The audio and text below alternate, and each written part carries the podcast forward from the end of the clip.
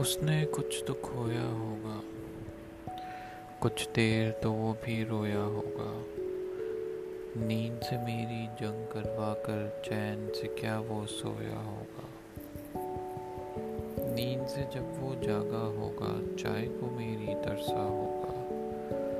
خود سے اس نے پوچھا ہوگا، خود سے وہ بھی روٹھا ہوگا۔ احساس ندامت لے کر دل میں کچھ دیر تو وہ بھی بھٹکا ہوگا۔ جب چاند کو ڈھلتے دیکھا ہوگا، تب خوف تو اس کو آیا ہوگا۔ جب چاند کو ڈھلتے دیکھا ہوگا، تب خوف تو اس کو آیا ہوگا۔ پھر بھی نئے مکان کے خاطر پرانا گھر تو ڈھایا ہوگا۔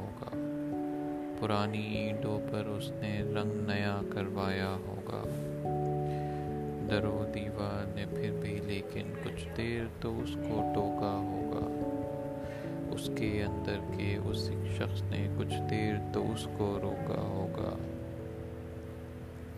لیکن پھر بالآخر اس نے خود سے یہ پوچھا ہوگا، ان بیتی باتوں میں کیا رکھا ہے، ان قسم و وعدوں میں کیا رکھا ہے۔